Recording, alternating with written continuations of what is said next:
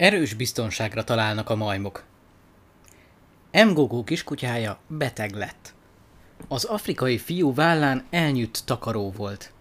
Alatta védetten, kényelmesen meghúzódott a kis állat, farkát csóválgatta.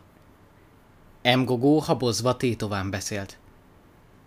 Nagy ember, nem mint a kétségeim volnának, amióta a nyani és az egyenlítő történetét hallottam, de szeretnék többet hallani erről a dologról.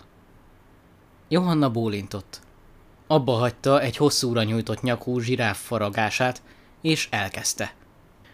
A kujufa ágai egészen a Matope nevű ingovány megbízhatatlan iszapja felé nyúltak. A nagyfa ágairól vastag, hernyószerű indák himbálóztak. Nyani újra meg újra figyelmeztette családja majmait, hogy ne menjenek közel az ingoványhoz és ne hintázzanak az indákon, amelyek pedig olyan hívogatóan lógtak az erjedő habbal fedett felszín felett. Szavai azonban nem vertek gyökeret Tali és Kali a majomikrek fejében. Elismerésre méltó ügyességgel fürgén fecsegve másztak a kujufára. Amikor az egyik ágról leugrottak, majdnem feldöntötték Luvivit a kaméleont. Ráugrottak egy nagy tekervényes futónövény lelógó végére, és az iszap felett hintáztak messze el a parttól és vissza a partig. Luvivi közben odament az ág alá, és megállt ott, ahol az indák átfonták a gajat. A kaméleon mozdulatlan szeme észrevette, hogy az indából minden egyes lendülettel leválik pár szál, mert Ingvilingvi, a százlábú, így szokta élesíteni a fogait.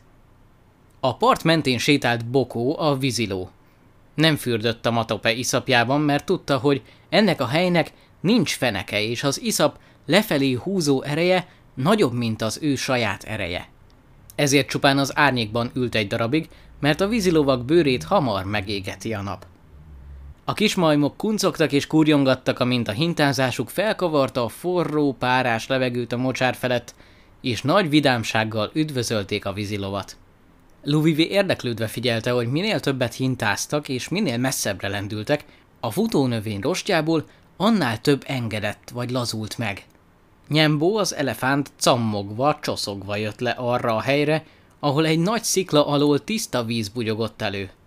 Lassan ivott, és olyan lármásan, hogy a majomikrek nem hallották maguk felett az indák szakadozását. Azután Tviga jött le a dombról, hangos rivalgással üdvözölték, és még nagyobb lendülettel hintáztak. Messze repültek az ingovány fölé. A kaméleon elment, amikor látta, hogy az utolsó kis köteg inda is veszedelmesen nyúlik. A két kismajom éppen visszafelé a part felé lendült, amikor élesen recsent valami felettük. Az inda elszakadt. Nagy locsanással hirtelen belevágódtak az ingoványba, arcukon félelem és ijegység tükröződött. Bokó! kiáltották a víziló felé. Segíts rajtunk! Hogyan segíthetnék? bömbölte a nagy állat. Hiszen ha belemegyek az iszabba, én is halálos veszélybe jutok. Nyembóhoz kiáltottak. Ó, te nagy, segíts a hosszú orroddal, mert elsüllyedünk! Nyembó letérdelt a parton, kinyújtotta ormányát olyan messzire, amennyire csak tudta, de hiába nyújtották feléje majomkarjukat, nem tudták elérni. Tali és Kali rémülten nyöszörögtek. Ekkor jött Tviga a zsiráf. A kismajmok egyre jobban süllyedtek, bár belekapaszkodtak az indákba, azok velük együtt elmerültek az iszabban. Nem tudunk kijönni! sikoltották. Mit csináljunk, ó, segítség! A zsiráf melső lábait szétrakta és lehajolt. Nyembó, állj mögém és ragad meg erősen ormányoddal a farkamat, szólt. Mert a végén még én is beleesem. Az elefánt megragadta a zsiráf farkát, és így a hosszú nyakú állat messzire benyúlt az ingovány fölé. Feje éppen érintkezésbe jutott a majomikrekkel. Négy majomkar fonódott azonnal nyaka köré. Az elefánt bátorító lármája és Suku a papagáj rikácsoló tanácsai segítségével kihúzták a kismajmokat az ingoványból. Vastag, bűzös iszap tapadt rajtuk, amikor végre minden porcikájukban remegve a parton ültek. A zsiráf lassan mozgatta ide-oda a nyakát. Ó, anyakamnak semmi öröme nincs a majmok csimpaszkodásától, szólt. és a farkamnak sem az elefánt húzásától. Valóban még a hátgerincem is uh, szenvedett tőle. Az elefánt piszegő hangot adott az ormányán át, és barátjának hosszú nyakát együttérzően dörzsölgette. A két kismajom egymást átölelve rémült szemekkel ült a parton. Ekkor érkezett meg Mizi az esőmadár és Va'a az orszarvú madár. Lua-Lua a teknős béka is felemelkedett a szikla árnyékából. A zsiráf nyakát még mindig körbe és lefel mozgatva megszólalt. Biztonságban vagytok, kismajmok?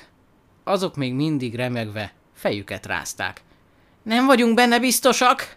Menjetek feljebb a napra, mondta Tviga. Annak a nagy lapos sziklának kellős közepére. Oda mentek, és ott ültek egymást még mindig átölelve. Tviga hangja igen gyengéd és szelíd volt. Álljatok erősen mind a négy lábatokkal a sziklára. Süllyedtek? A kismajmok megrázták a fejüket. A zsiráf folytatta. Nos, ó, Tali és Kali, lábaitokkal erősen álltok a sziklán. Biztonságban vagytok?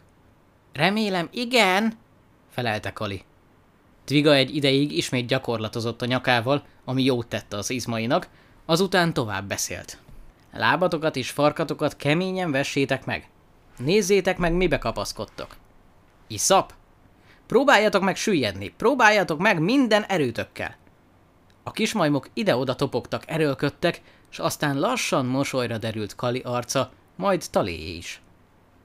Kumbe, ez szilárd, mondták. Biztonságban vagyunk? Igaz, feleltet Viga. Valóban biztonságban vagytok. A szikla nem enged elsüllyedni benneteket. Johanna abba hagyta a faragást, felnézett, és megkérdezte. Tviga lába biztonságban volt a sziklán? A hallgatók bólintottak. Nyembó lába biztonságban volt a sziklán? Ismét bólintottak. És a kis majmok? Ők is biztonságban voltak, nagy ember! Valóban, szólt Johanna. Daudi és én tudjuk, hogy biztonságban vagyunk a sziklán. Az Úr Jézus a sziklához hasonlítja magát. Akkor vagy biztonságban, ha erősen ráállsz a sziklára. Őre áll. A Biblia szavai ezek. Az Úr az én kősziklám, váram és szabadítom. Az én Istenem az én kősziklám, ő benne bízom. Zsoltárok 18.3 Mgogó felállt és ezt mondta. Ó, értem, ez nagyon erősítő és bátorító dolog. Valóban biztonságban van ott, ahol az ember a sziklán áll.